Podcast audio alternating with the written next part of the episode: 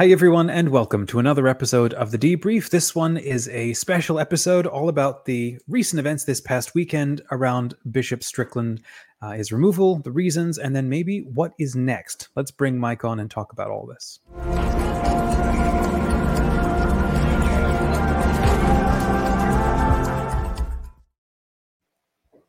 Hey, Mike, you've been busy. You've been traveling to Chicago and back, and then stuff blows up over the weekend. You should. Oh travel- my goodness, what a weekend! You know, my my wife and I had our first weekend away since 2011. You know, we did mm-hmm. the math. It's been it's been over.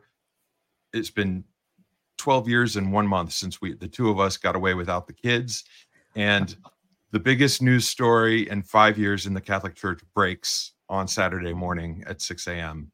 Yeah. Um, and I was in Central Time. I was in Chicago, so it was 5 a.m. Um, and I woke up to a ringing phone, and it was somebody sharing the news with me. So um, yeah, it uh, you know of all the of all the days for that to happen, um, but I think it's a culmination of of a lot of events which we have mm-hmm. covered here on the debrief, and which I have written about uh, since late to 2020, I think, in on where mm-hmm. Peter is. Um, this has been an ongoing saga. Sadly, Bishop Strickland has continued along a particular progression, and um, I think made this fairly inevitable. Um, but there are other issues that are involved in this, and and uh, you know it's a much bigger story that, than um, the social media personality, social media campaign he's created for himself. Mm-hmm. Um, it's uh, it's a very important story about how he has governed the diocese of Tyler, and mm-hmm. we can't lose sight of that. Mm-hmm. Um, mm-hmm. And I think m- more will be revealed as as the days and weeks and months go on about what exactly happened when, in his service as a bishop during his time in Tyler, and why that played a large role in his removal. Fascinating. Okay, well, let's get into this then. Friends, welcome to The Debrief. It's our weekly show where we talk about news, questions, and controversies facing the Catholic Church. I'm Dominic de Souza, the founder of Smart Catholics. And I'm Mike Lewis, the editor and co founder of the website Where Peter Is. So, for those who are watching on YouTube, I'm pulling up a couple of slides here. So, on Saturday morning, this statement was released by the U.S. Conference of Catholic Bishops. Pope Francis has relieved the Most Reverend Joseph E. Strickland from the pastoral governance of the Diocese of Tyler. At the same time, the Holy Father has appointed the Most Reverend Joe S. Vasquez of Austin as the Apostolic Administrator, sede vacante, of the Diocese of Tyler. Later, the Metropolitan Archbishop of Galveston, Houston, Cardinal Daniel DiNardo, he released a statement discussing the apostolic visitation of the Diocese of Tyler. It says, um, as a result of the visitation, the recommendation was made to the Holy Father that the continuation in office of Bishop Strickland was not feasible. After months of careful consideration by the Dicastery for Bishops and the Holy Father, the decision was reached that the resignation of Bishop Strickland should be requested. Having been presented with that request on November 9th, 2023, Bishop Strickland declined to resign from office. Thereafter, on November 11th, 2023, the Holy Father removed Bishop Strickland from the office of Bishop of Tyler. So that's big news. Mike, what are your thoughts?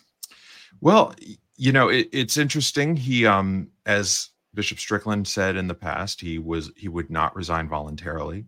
Um, I have knowledge, personal knowledge of at least eight priests, I think closer to 10, um, of the diocese you know, of his own priests who stuck their neck out there and actually asked him to resign. Um, but he was very stubborn. He said he was not going to do it. So the the Pope took a very very rare step um, to remove him. Um, mm-hmm. but once again, the fact that he's leaving, um, it, it really shouldn't surprise anyone. And looking on social media and you know looking at the various articles that I've read on different websites, I'm surprised that people are expressing shock or asking why it would happen. Um, this case was extraordinary. Um, the first of all, the rhetoric and the online behavior of uh, Bishop Strickland just went so far over the line. Um, some bishops and priests have been just out as outspoken as Strickland, but when you think of people like Cardinals Mueller and Burke, Vigano, Bishop Athanasius Schneider, well, the first three of those are, don't even have jobs in the church anymore. Um, Athanasius Schneider, he is a, as we discussed, he's an auxiliary bishop in Kazakhstan. He's in an archdiocese that has something like 17 parishes and and 10 priests. So he's not and he's not the one in charge. But this is a situation where the bishop actually has power and authority over people. And even though Tyler is a small diocese, at least in terms of the Catholic population, um, there are priests and people who are subject to his authority, to his to his jurisdiction, um, and that creates an extraordinary circumstance. Like as as we've discussed in the past, there's the uh, Veritatis Splendor community, which was a, a compound. It was supposedly a Catholic community uh, that was going to be set up in the diocese. Um, they had bought out a ranch and they were going to build homes. And apparently, the project, to some degree, is still ongoing despite a lot of scandals. Um, he also brought in a couple of religious sisters that were highly controversial. One of whom, uh, Sister Marie Ferréol, who was uh, she was a French uh, member of a French religious community that, and she was uh, expelled from religious life for being a, essentially an emotionally and, and spiritually abusive leader and um, for refusing to accept any kind of correction. Um, there's Mother Miriam of the uh, uh, Mother Miriam. I forget her last name, but she's a you know she has a daily radio show and she's mm-hmm. said all kinds of reactionary um, and conspiratorial things. She's accused the Pope of heresy. She's questioned his legitimacy. And this order had been kicked out of a couple of other places and they found themselves a home in tyler. Um, i've heard from priests and parishioners of the diocese that it was become that tyler the tyler area was becoming a magnet for uh, people who love and support bishop strickland. Uh, approximately a family a week was moving in and he was trying to reshape the diocese in this image that I guess of what he has become, but really it's it's what he has been uh, either influenced or persuaded or brainwashed into into believing and sharing and implementing. We've talked about mm-hmm. uh, Deacon Keith Fournier, who moved from the Richmond diocese down to Tyler. Um, he's widely understood to be the the brains behind the the Strickland phenomenon. He's probably the ghostwriter of of Strickland's various uh, various apostolic letters. I mean, this is this is something that uh, is extremely unique, especially when you compare him to other bishops, other bishops in the United States who maybe are critical of of Pope Francis or who are clearly working against Pope Francis's vision and goals maybe weren't taking the the synod as seriously as it needed to be taken maybe focusing on issues uh, that pope francis didn't prioritize but strickland had gone an extra an extra step. So i mean in a in a large sense i'm relieved. Uh, to a large degree i'm thinking what took so long. On the other hand just last week uh, a speech the speech that um, strickland gave at the uh, at the Rome Life Forum in Rome. The full transcript was released, and mm-hmm. in it, he read a letter from someone he he described as a dear friend who was very much in love with the church and very much loved Pope Francis. Mm-hmm. And this friend called Pope Francis an usurper. He uh, said that he had pushed the true Pope from his throne, and he also uh, quoted Revelation 17, uh, verse 11, um, which is about the eighth beast, and it's a it's a line that is commonly used.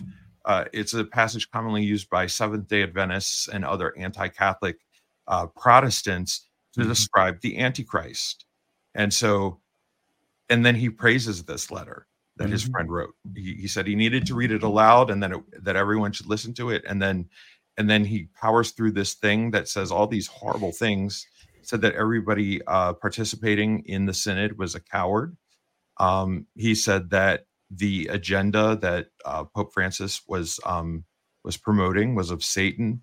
I mean, if that letter didn't, I, I doubt the decision was uh, taken after that letter was read aloud, but I think it would have been made if it had been, uh, you know, if there was any question that that basically sealed the deal. Um, and yeah, so it's it's just shocking to me that um, yeah. people expressed surprise. Yeah, yeah, that was. I, I, remember I read that article when you posted it, posted about that. So let's keep going. Let's talk about uh, some of the reasons then uh, why he was removed. In his comments to the media following his dismissal, he told John Henry Weston of LifeSite News, quote, I stand by all the things that were listed as complaints against me. I know I didn't implement Traditionis Custodes because I can't starve out part of my flock. I do it the same way again.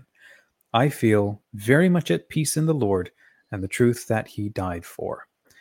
What does this statement suggest to you?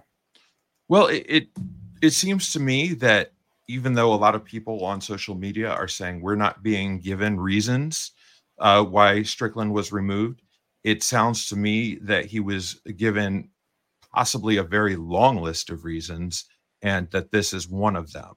I had heard that he um, did not enforce traditionis custodes in any way, shape, or form. Um, my understanding, in fact, was the opposite that uh, seminarians were uh, being it was being mandated that they learn the traditional Latin Mass or the extraordinary form. Um, and my guess is that this was just one of the items, though, based on what I've heard. There are stories of mismanagement. There are stories of um, around uh, 2016 or 2017 um, when he was, you know, four or five years after he became the bishop.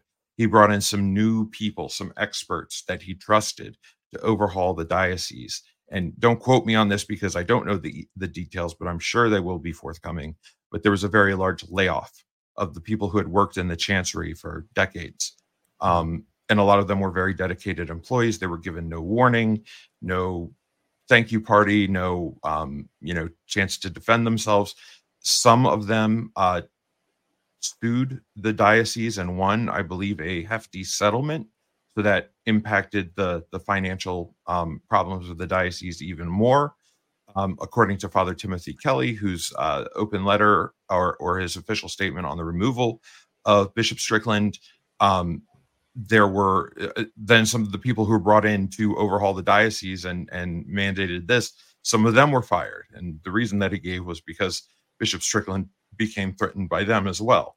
Um, I mean, there's more. There's sure. I'm, I'm, sure there's more on the list on top of uh, on top of the administrative things. There are obviously the public things, the derogatory derogatory statements he made against the Pope. Um, he accused the Pope of having a program of undermining the deposit of faith in a tweet. Um, he shared a video uh, in which he described the Pope, in which Michael Matt, the person in the video, uh, described the Pope as a diabolically disoriented clown.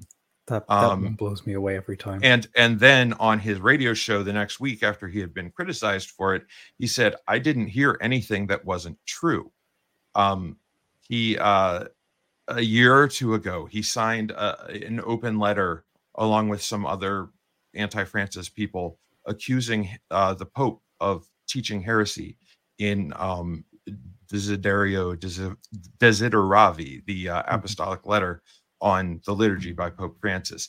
And, and we've published two articles debunking that at where Peter is. It was basically a poor reading comprehension and a leap to a conclusion that that made them think that it was heretical when they were referring to the wrong scripture passage and and making leaps of logic that are to- totally incomprehensible. Um, signing that along with him was Deacon Keith Fournier. Um, I don't think this guy's been a good influence on him because uh, he's become uh, Strickland has become more and more extreme uh, as as every month passed. Um, there was um, there was bad morale among the clergy. A lot of clergy had left the diocese and I think his celebrity status didn't help him. I would say that there are a lot of incompetent bishops out there, is my guess. Some I've heard some of them described as totally disorganized, totally out of totally out of touch, um, mm-hmm. don't know how to manage, bullies.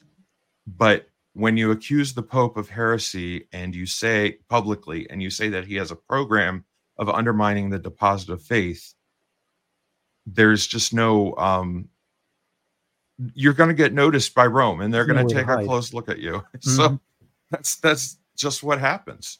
So yeah, speaking of the celebrity status, and looking forward, uh, I mean, there's been a wide range of responses to his removal. Do you have any sense of what he's going to do next, and then what his supporters are going to do next? Well, I I know for a fact that he is in Baltimore right now for the the bishops meeting. Um, the first day is closed door meeting is a closed door meeting.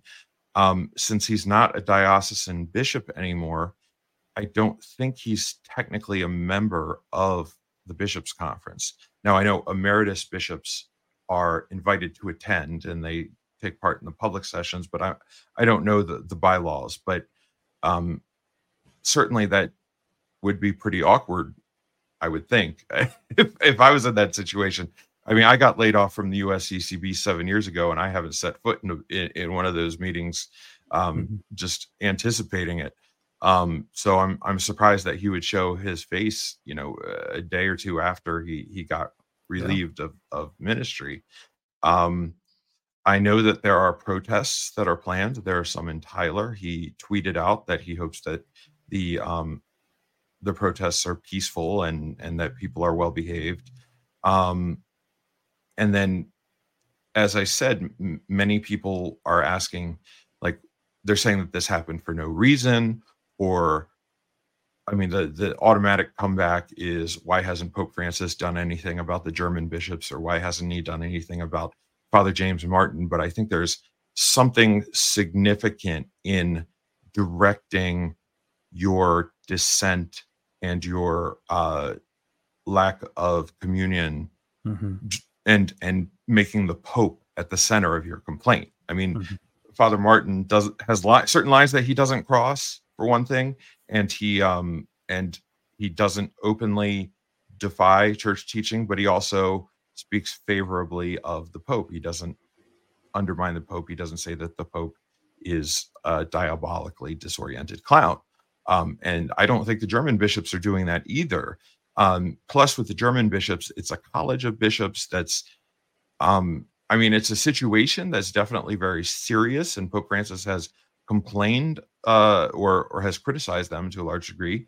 Uh, but it's a matter of reining in a whole conference rather than, um, I mean, dealing with one bishop of a small diocese who is causing a, a ruckus in Catholic media, um, mm-hmm. um, that's that's something that needs to be nipped in the bud, especially since he has pastoral authority over a diocese.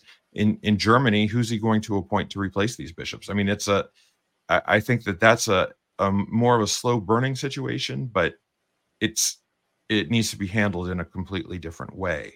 Mm-hmm. Um, and then you know one of the things that that I tweeted and I alluded to earlier is that Strickland has gone so far over the line mm-hmm. um, that he's dragged some of his supporters into the idea of, you know, if you describe the Pope as an agent of evil, they're like, oh, well, that's just charitable criticism.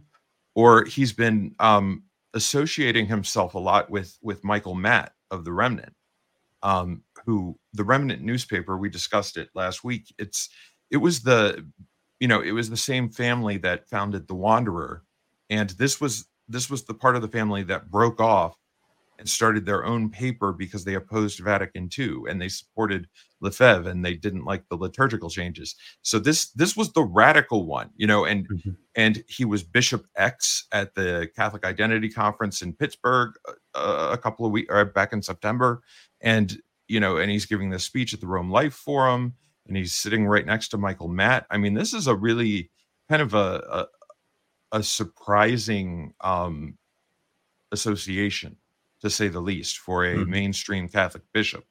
Um, and then finally, when he's reading this letter from this friend, and he's reading clearly sedevacantist rhetoric So I got to ask, what's the point of him owning the letter, reading it as himself, and instead attributing it to this other friend who's apparently never going to be named? Like it just seems like such an immaterial point.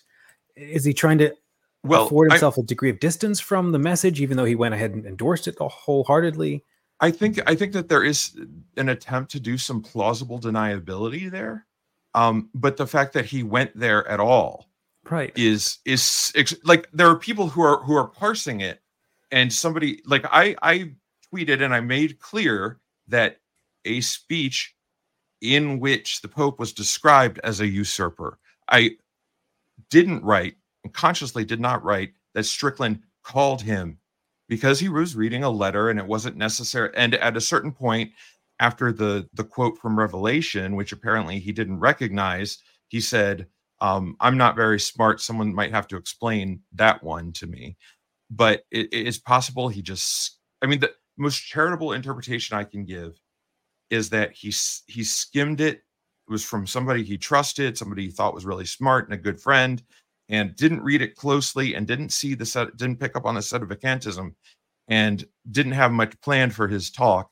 And so he decided to read this letter and then got to those lines and interjected maybe one question but afterwards he he praised the letter he said it was challenging he said that you know we, we it was for all of us for all of our benefit even though it was originally just sent to him um I also well, you know, the thing is, one of the things I I I sort of sensed, except he maybe didn't anticipate, was when he said that he rejected the Pope's program of undermining the deposit of faith, as opposed to saying Pope Francis is undermining the.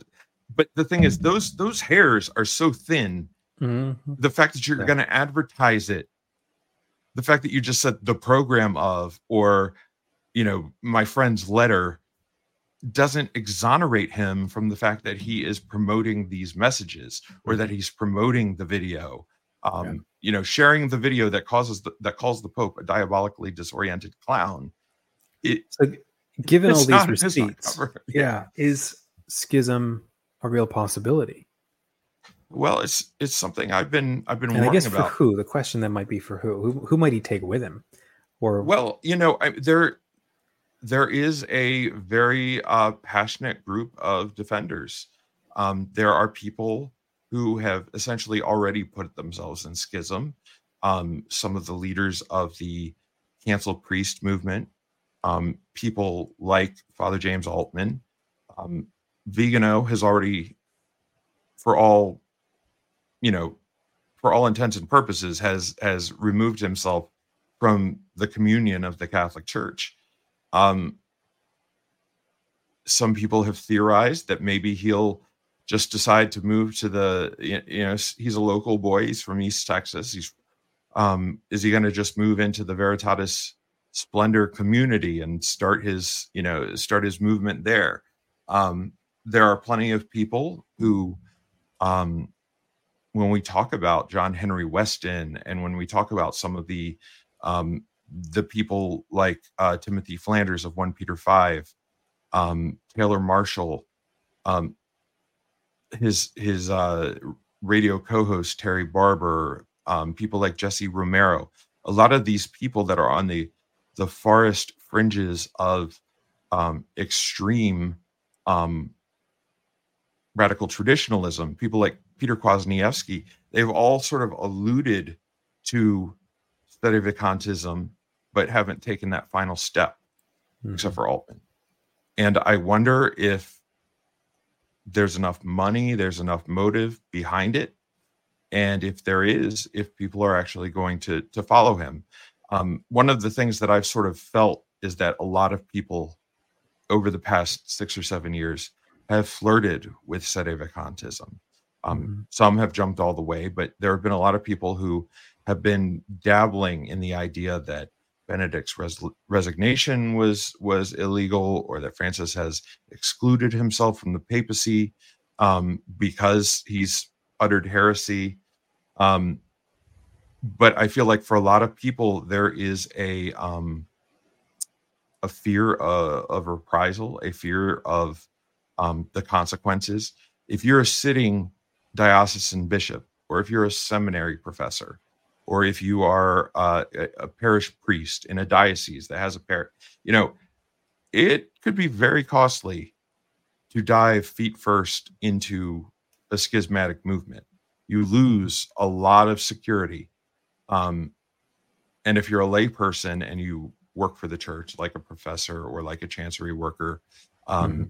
Or a Catholic radio station or something like that, becoming sedevacantist could threaten your career. So then, but the thing is, if I've always sensed if they were able to get a bit, big enough group together and all agreed to make the leap at the same time, hmm. it might happen. So we'll see. I I don't um I know that the the last t- serious attempt, well, supposedly serious attempt at it was a was a um open letter in 2019, I believe, signed by Aidan Nichols and John Rist and Peter Kwasniewski, and they only had like 19 names. The only one that was even vaguely familiar to mainstream Catholics at the time was Father Aidan Nichols, who's a he's a famous author and a Dominican priest. They couldn't get bishops to sign on with them. They couldn't even get the SSPX bishops to sign on with them because basically what they were saying was that Pope Francis had excluded himself from the papacy, had self abdicated, and they were writing to the bishops to formally declare his removal. Um, so who knows if this if this is going to work? Obviously, the rhetoric has gotten more extreme, mm-hmm. uh, but uh, there's a good question of of how strong their resolve is. Um, Pope Francis isn't getting any younger. Um, maybe some of them think they they can. Maybe some of them will not do it because they think they can just wait it out for a couple of more years and see what the next pope does. Well, either way, this show won't be out of a job because they won't keep quiet about it. Um, social media has been a real thing for for people wanting to, yeah, well, band together for better or for ill. So that's why I'm glad to have a chat with you once a week. What's going on? What did I miss over the weekend? So, Mike, thanks for the debrief. Um, links to all things are going to be in the description, friends, if you'd like to check that out. Uh, conversation is brought to you from smartcatholics.com. It's the free online community for millennials, creators, and learners. Join our private Where Peter Is group to ask questions, share insights, and suggest topics for next time. And visit wherepeteris.com to read articles, commentaries, and spiritual reflections for and by faithful Catholics who support the mission and vision of Pope Francis hit that subscribe button so you don't miss an episode. Please support Where Peter Is on Patreon so that Mike can continue bringing you this show. And thanks for joining us when it comes to news and controversies in the Catholic Church. Stay curious, informed, and engaged. God bless. God bless.